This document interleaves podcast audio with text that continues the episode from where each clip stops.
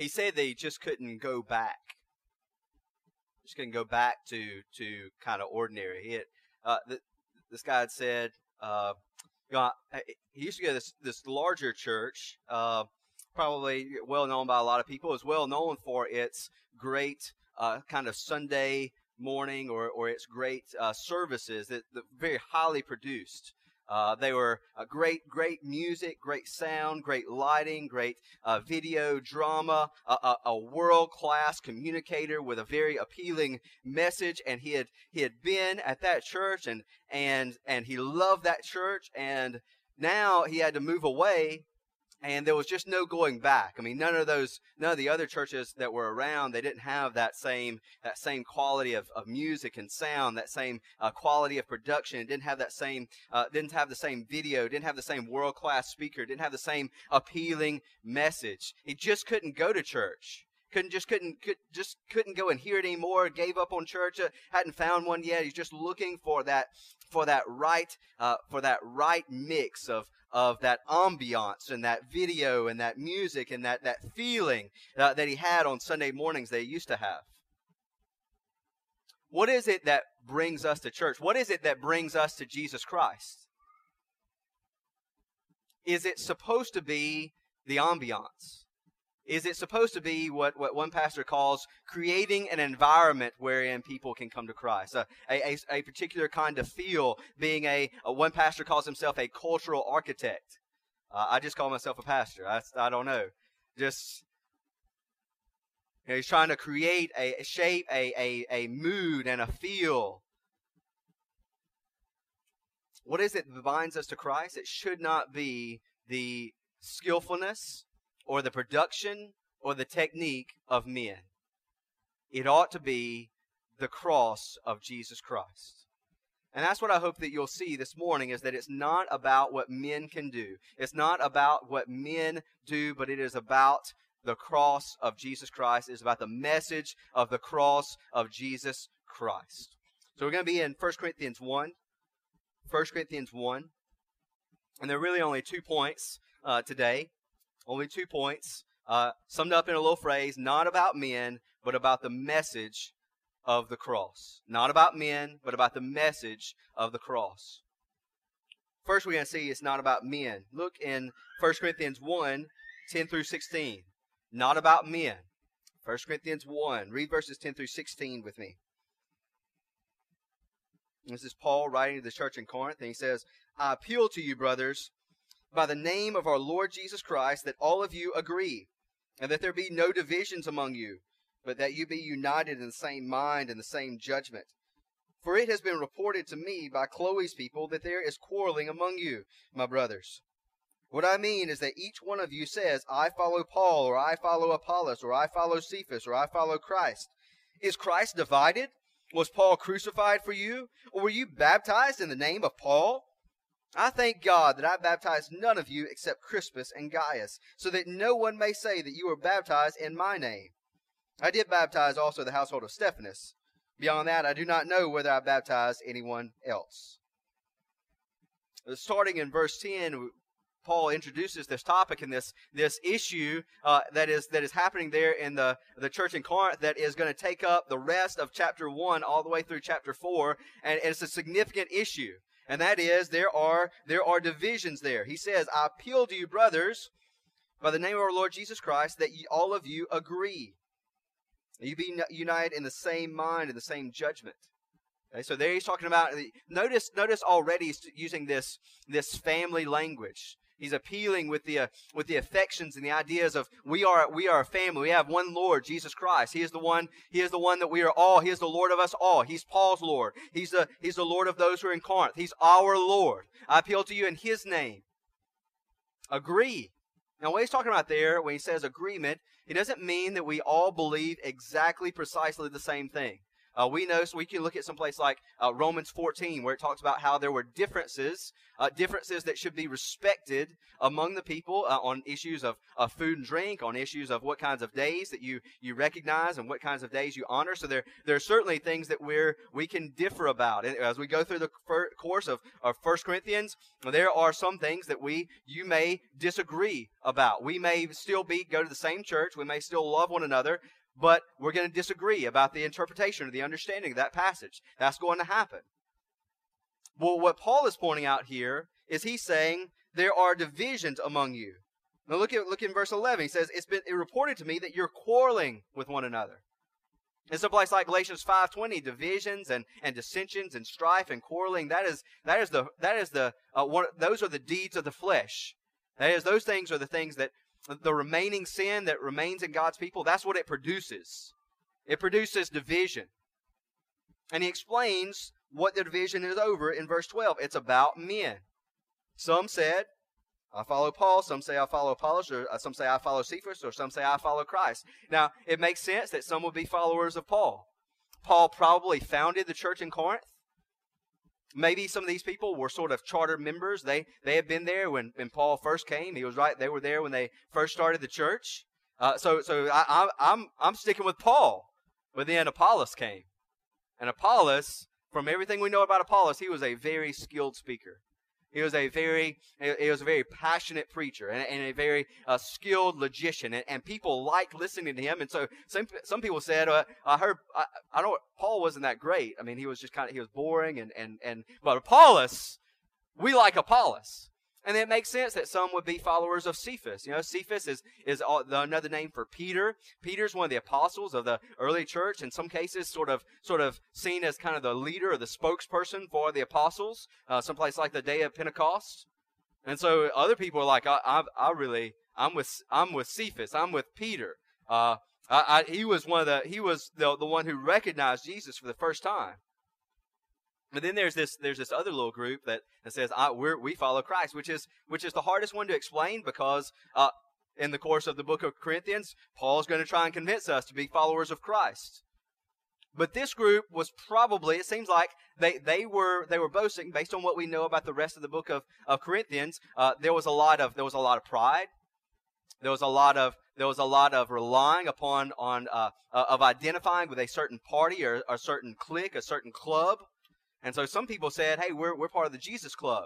We, uh, we have a closer connection to Jesus. Uh, that there were people in the in Corinth who, who were who saw themselves as more spiritual than others. Uh, we're, we're better than other people. So so uh, how do you how do you understand this? I mean, we're, we're of Christ. You you other people, you go you go you lower class Christians. Uh, you all go with these other guys. We're with Christ. And it even shows us something, something about, something warns us about the pride that we can take uh, in, in our party, in our division, in our, in our group. What Paul says, this ought not be.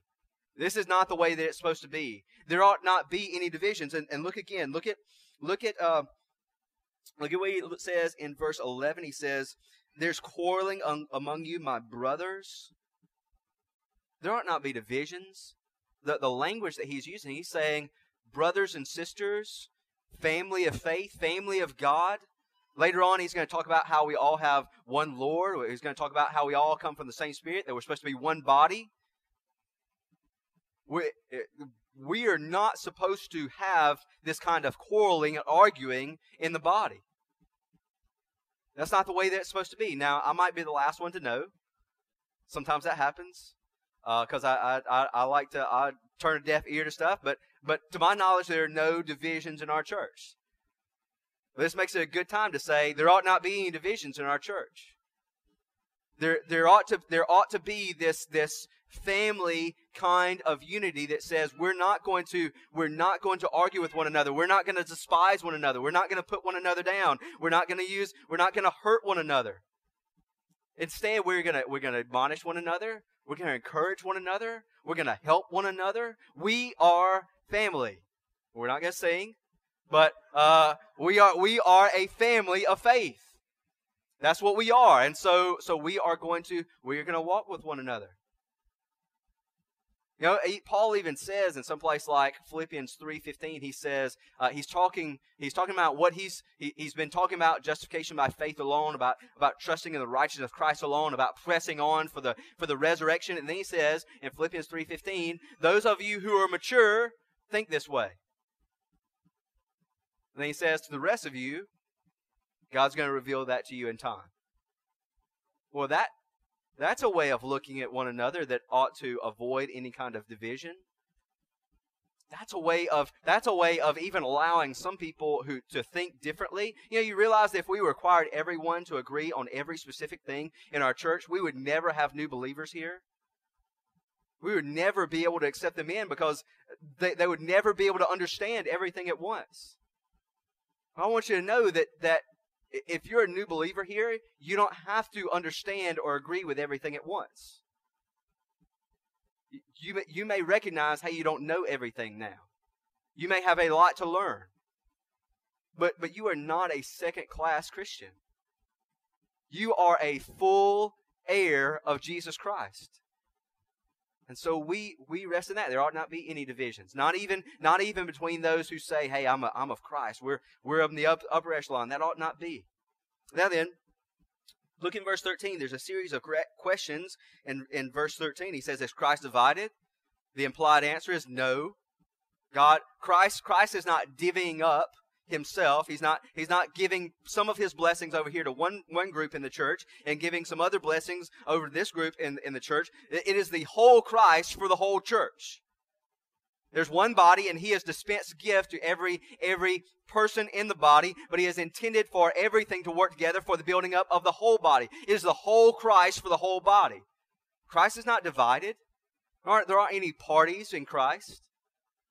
And he says, is is Paul uh, was uh, was Paul crucified for you, or were you baptized in the name of Paul? You know, I said that there we don't have to agree on every single thing precisely the same way, but there are some things that we must agree on.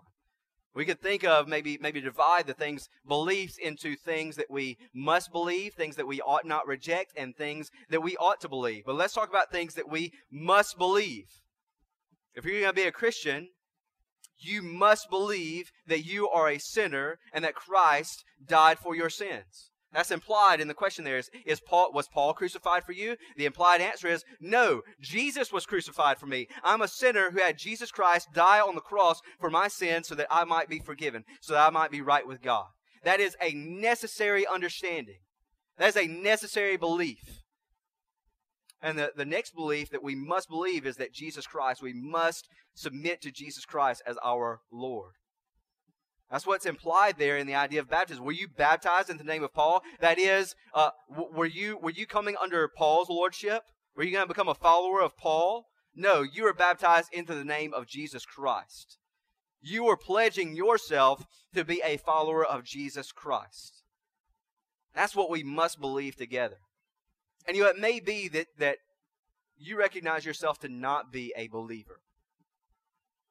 But this, if this is starting to dawn on your mind that yes, I am a sinner, and yes, that I am, I, I do want to trust in Jesus Christ. And this, that is, that is, that is what it takes. That is what you must recognize.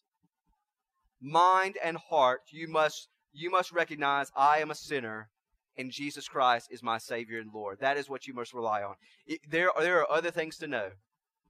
There are many great, wonderful things to know that will that will hold you up in the Christian life, that will keep you going to the end. There are many, many great things to know in, in God's Word. But you must know Christ died for you, a sinner. And you must submit to Him as your Lord.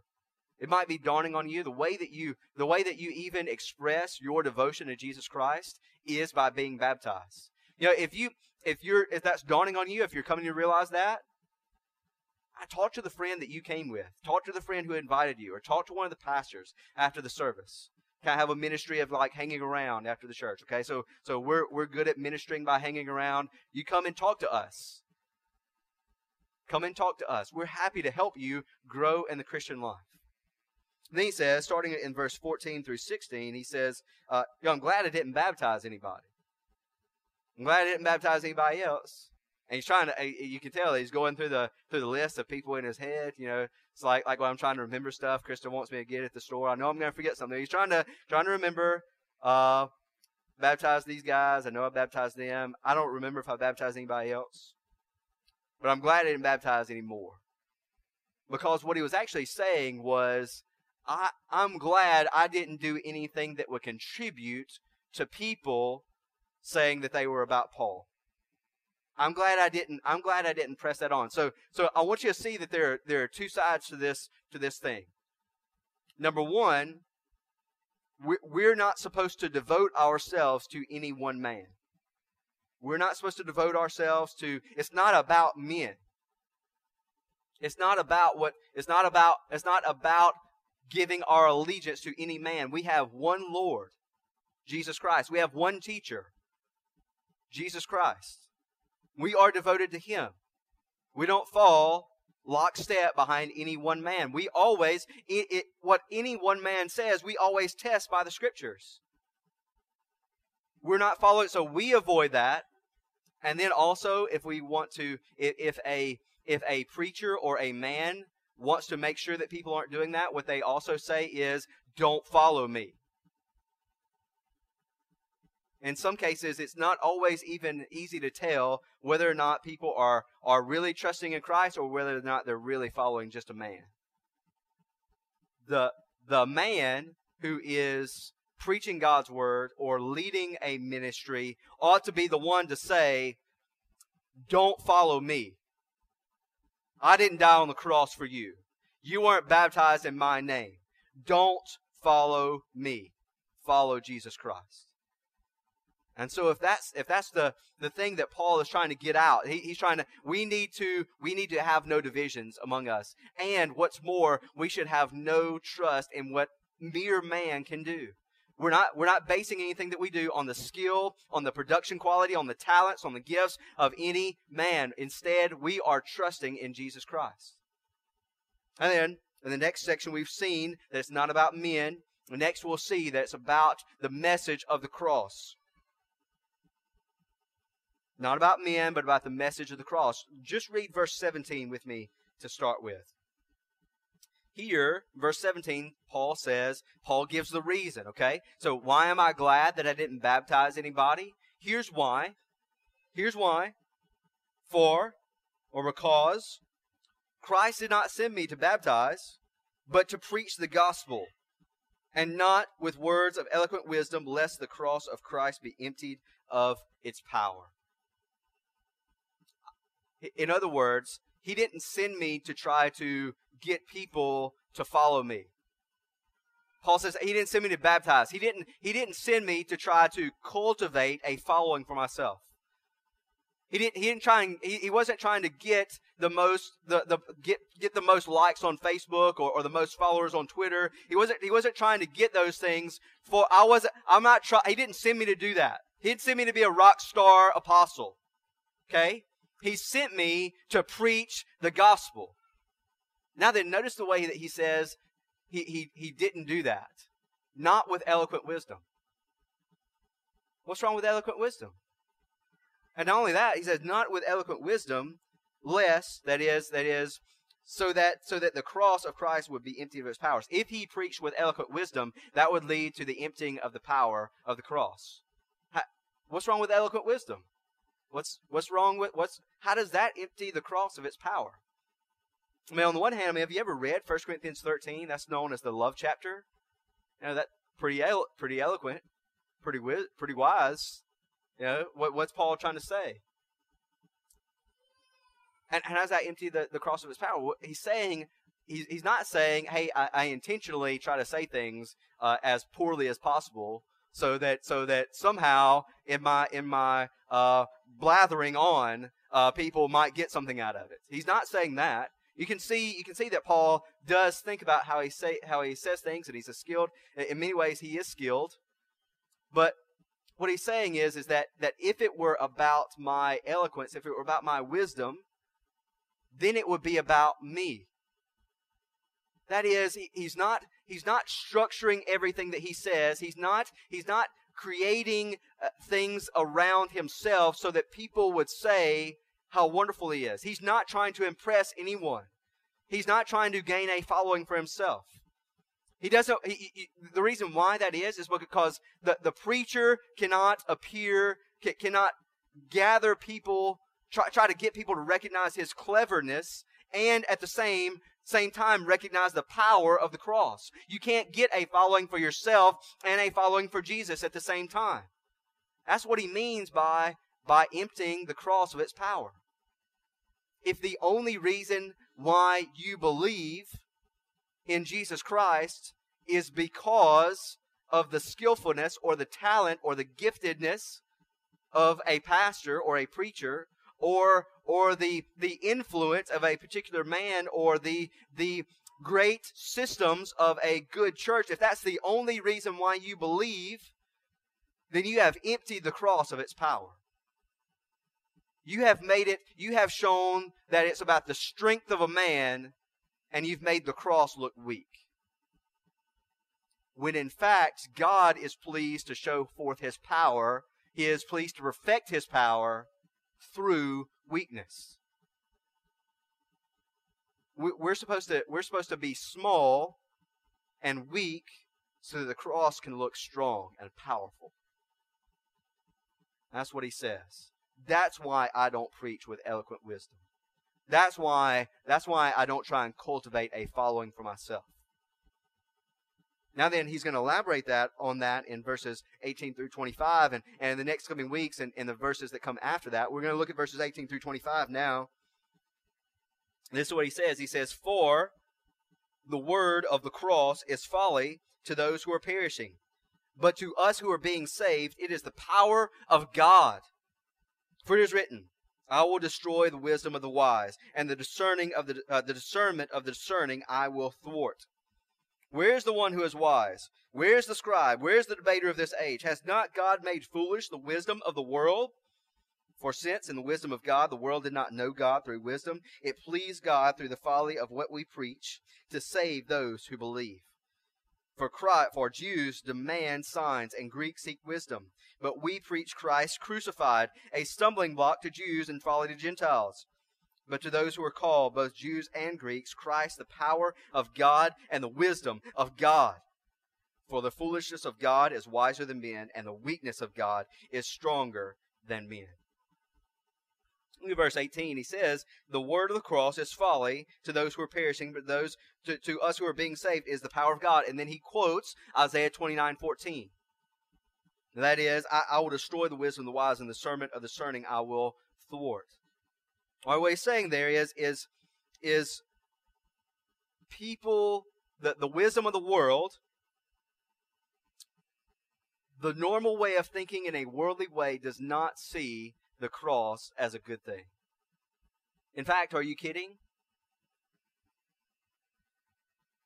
We're talking about blood and lambs being slaughtered and, and Jesus dying on a cross. It's it's such, it, it's even hard for us. I mean, I, I, still think if really people really think about it, they, they would recognize how offensive it is now.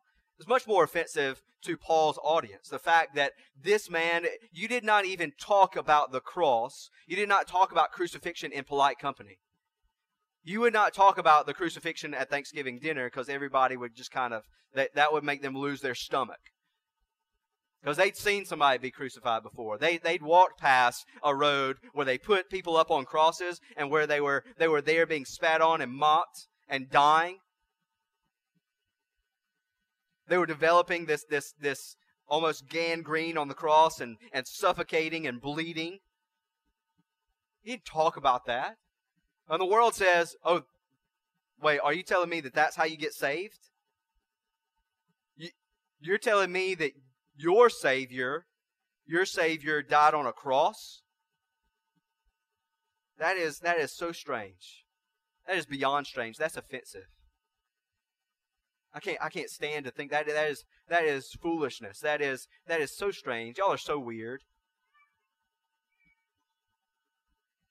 But then Paul says to it is folly to those who are perishing. What he's talking about, and the way he's connecting that to Isaiah 29 is in Isaiah 29. One of the themes of Isaiah is that is that God God humbles the proud. And he's talking there about there are some who there are some who are who are uh, who are proud. Uh, they're even they're even hoping in. They they give lip service to God, but they're actually turning away from God. They actually don't believe what they're saying. And he, and and listen to this. He's saying they are perishing. Those those who those who are rejecting the gospel are perishing. Those who are believing the gospel are being saved. One writer says that when we come to listen to sermons, we ought to have seatbelts and crash helmets. Because what's happening right now, as people hear the gospel, as people hear the word of God, and as they make their decisions about it, already salvation and judgment are happening. Now, it's not always clear to human beings, and, and for that reason, we always ought to be humble and charitable toward one another. But in God's mind, He already, He already, when people are disbelieving the gospel, already they are on their way. They're on, they are perishing. They are in the process of perishing because of their rejection of the gospel. There, there's something already happening in this in this time now where people are are making decisions about Jesus Christ and for some of those decisions, that is the decision. Now, we ought not give up hope on people just because our knowledge is, is limited, but God's knowledge is not limited. And He sees what is happening. That's the first division.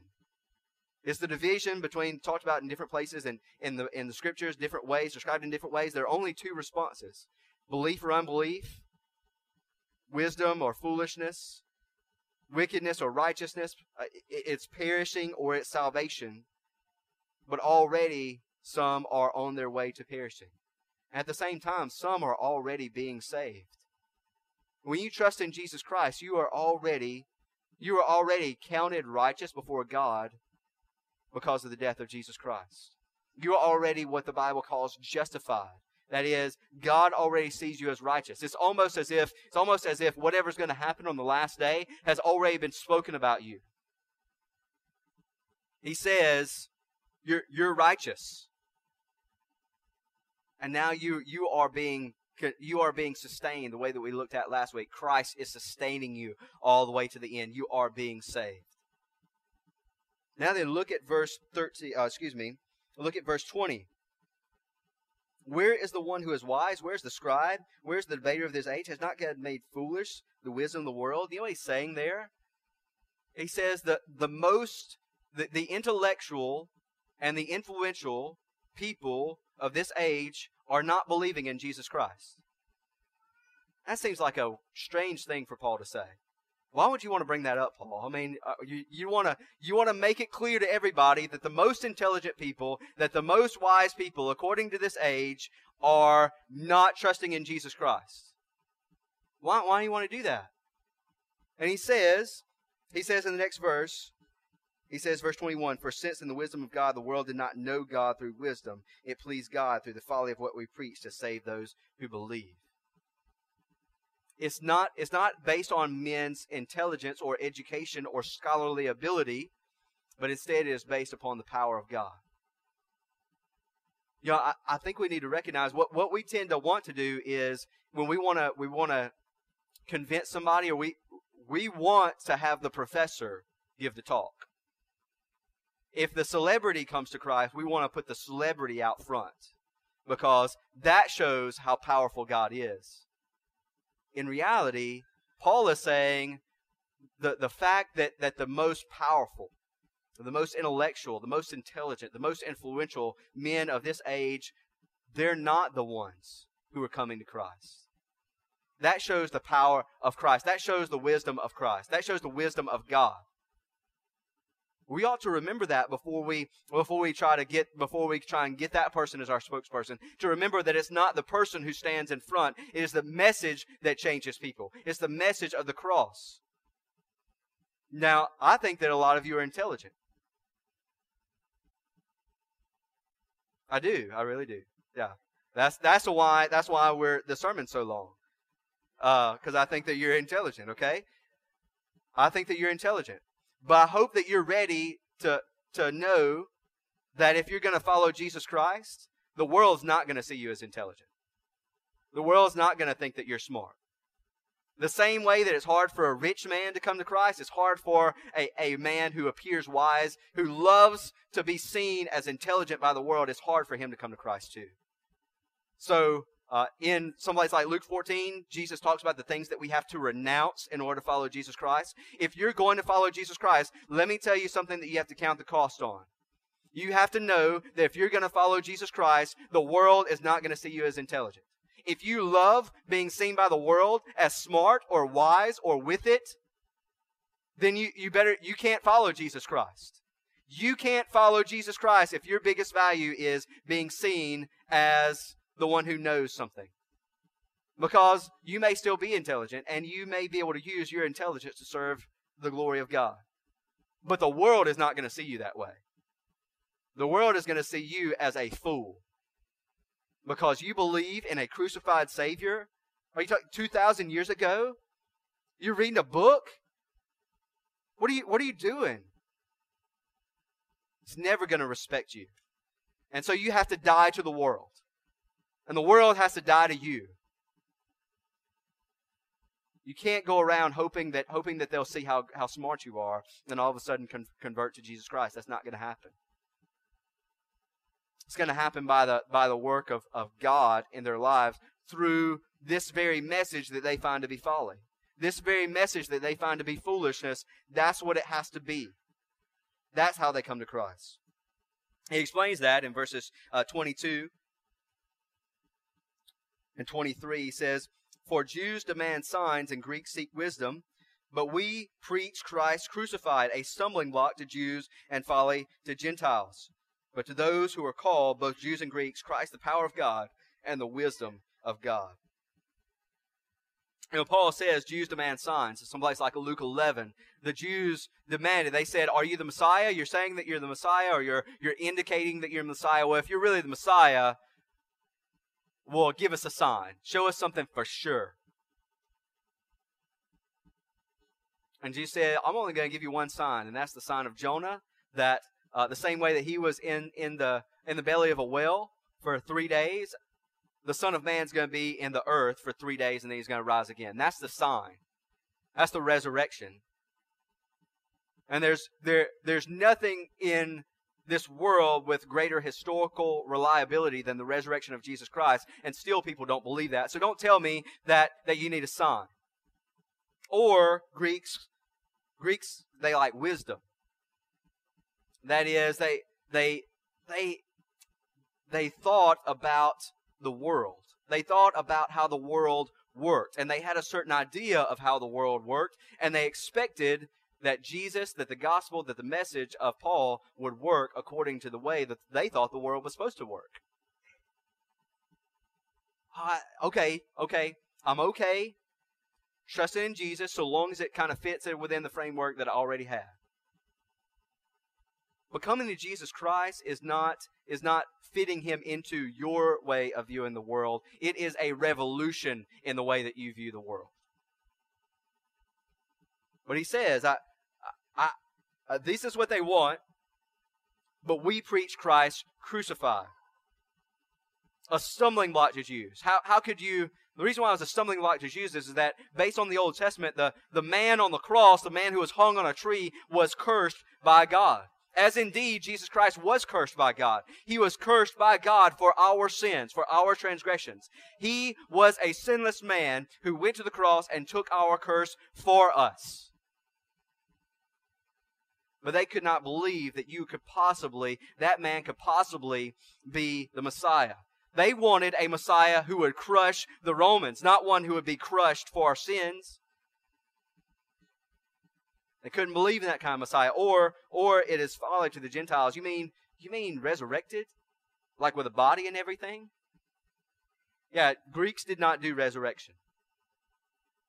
That, that, the, the body was, the body was corrupt. The body was evil.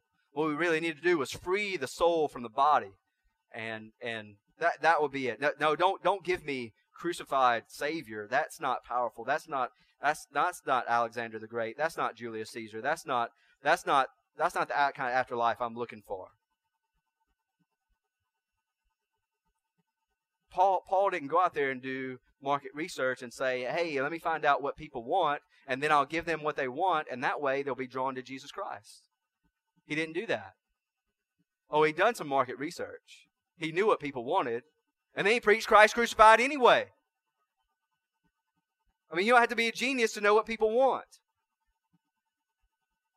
People often come to me after the service say, I really wish you'd talk about this. Well, keep talking about Christ crucified. He preached crucified, the crucifixion of Jesus Christ.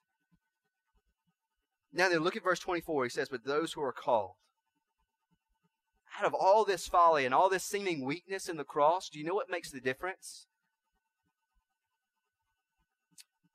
When some people from both Jews and Greeks hear the message of the cross, through the message of the cross, God calls them.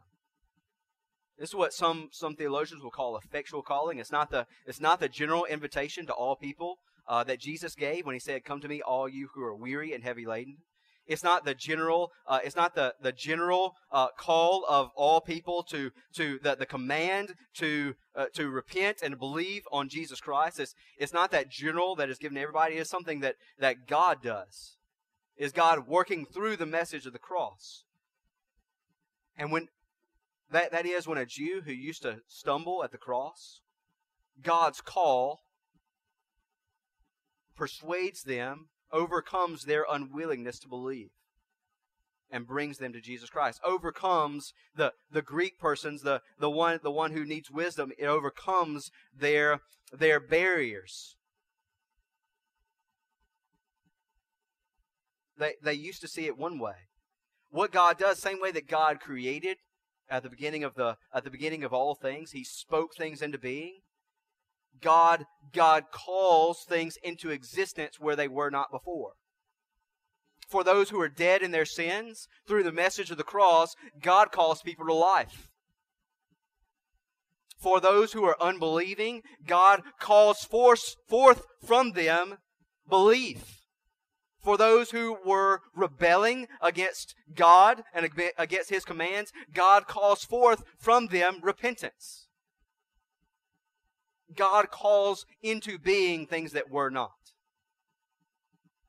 So that God gets the glory.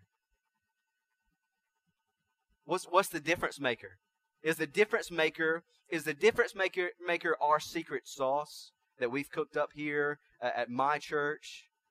Is, is, is it my is it my special techniques? Is it my ambiance? Is it my is it my is it my atmosphere that I've created that is an it is atmosphere that's conducive to people believing and making a decision? Is it is it that?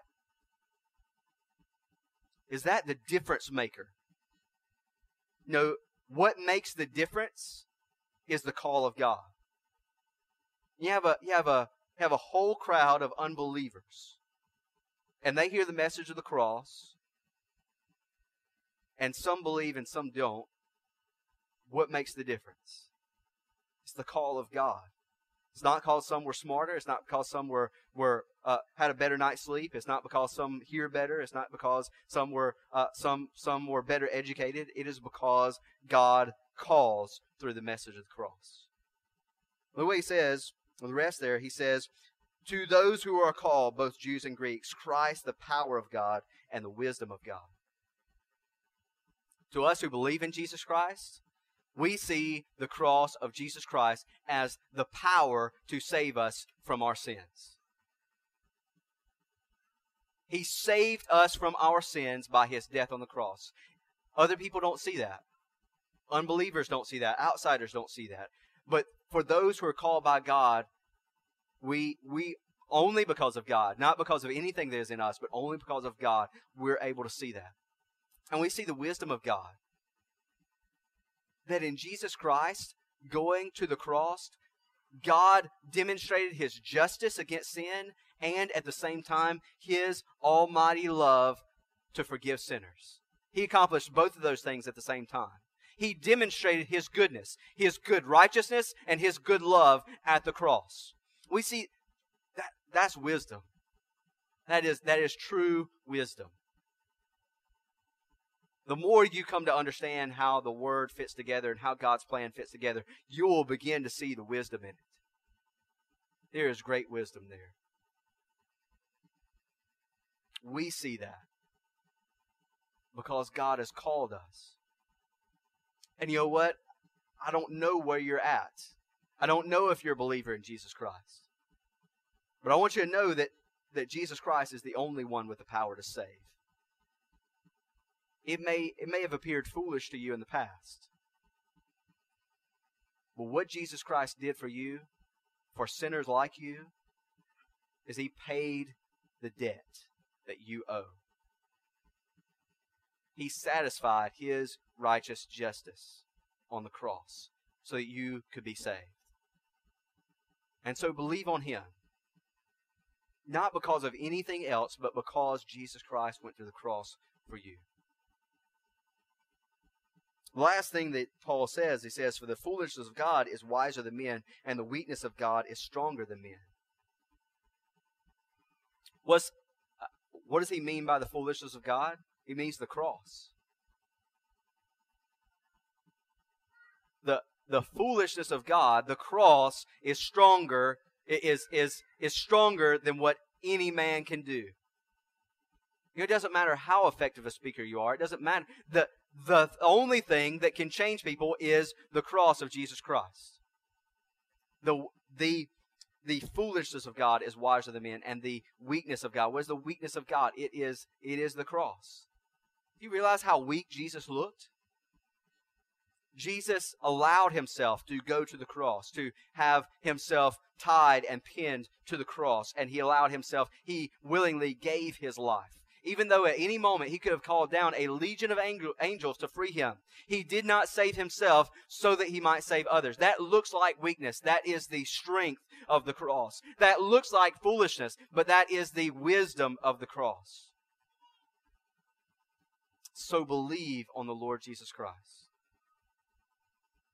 Why is Paul why is Paul making this big deal about the message? He's saying don't let it rely upon what men do. Don't let it rely upon men's gifts or talents or technique. Nothing that man can do can save anyone. In fact, he's trying to, he's trying to explain what preachers are supposed to do. Preachers need to know what preachers are supposed to do. Preachers are supposed to preach the cross. Not all preachers know what they're supposed to do. And some who know what they're supposed to do don't always do what they're supposed to do. But we're not trying to gain a following for ourselves. We're like groomsmen at a wedding. It's, it's an honor. It's an honor. It is a noble calling to preach Christ. It is a noble calling to be an overseer of the church. But, but we are trying to not to attach people to ourselves. We're not trying to attach the church to, to the best man. We're trying to attach the church, the bride of Christ, to the groom, Jesus Christ. We are attaching people to Him. And you know what? You need to know what preachers are supposed to do. You need to know what preachers are supposed to do so that you don't follow men.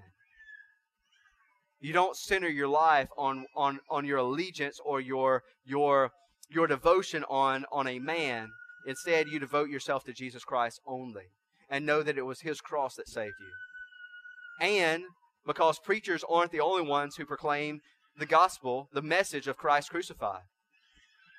We all who have known Jesus Christ ought to be preaching, proclaiming, speaking, explaining the gospel to other people.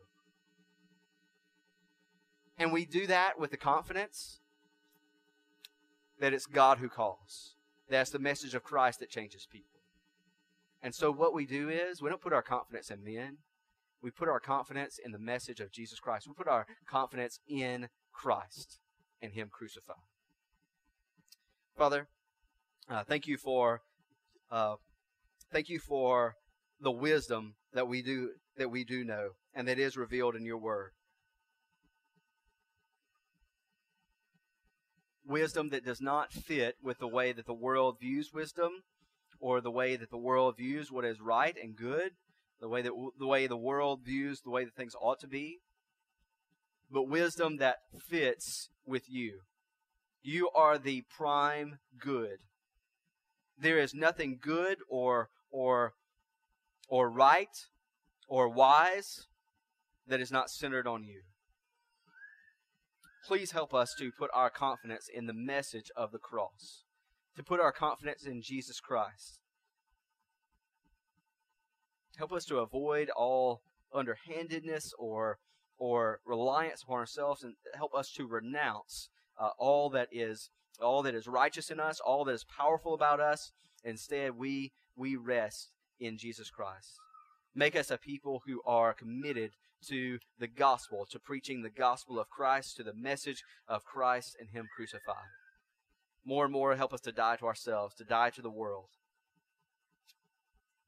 and to be found alive in Jesus Christ. In His name we pray. Amen.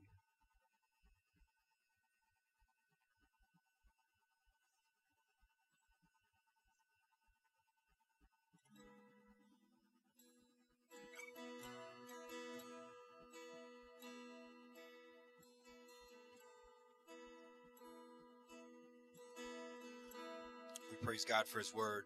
What you see before us here, we not only proclaim the gospel through what we say and what we preach, but in the act of the Lord's table. So we want to invite you, if you're a baptized believer, someone who's placed their faith in Christ, who God has called, I want to invite you to come.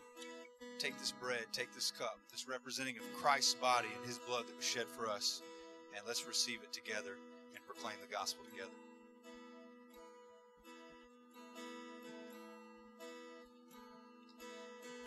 a place mercy reigns.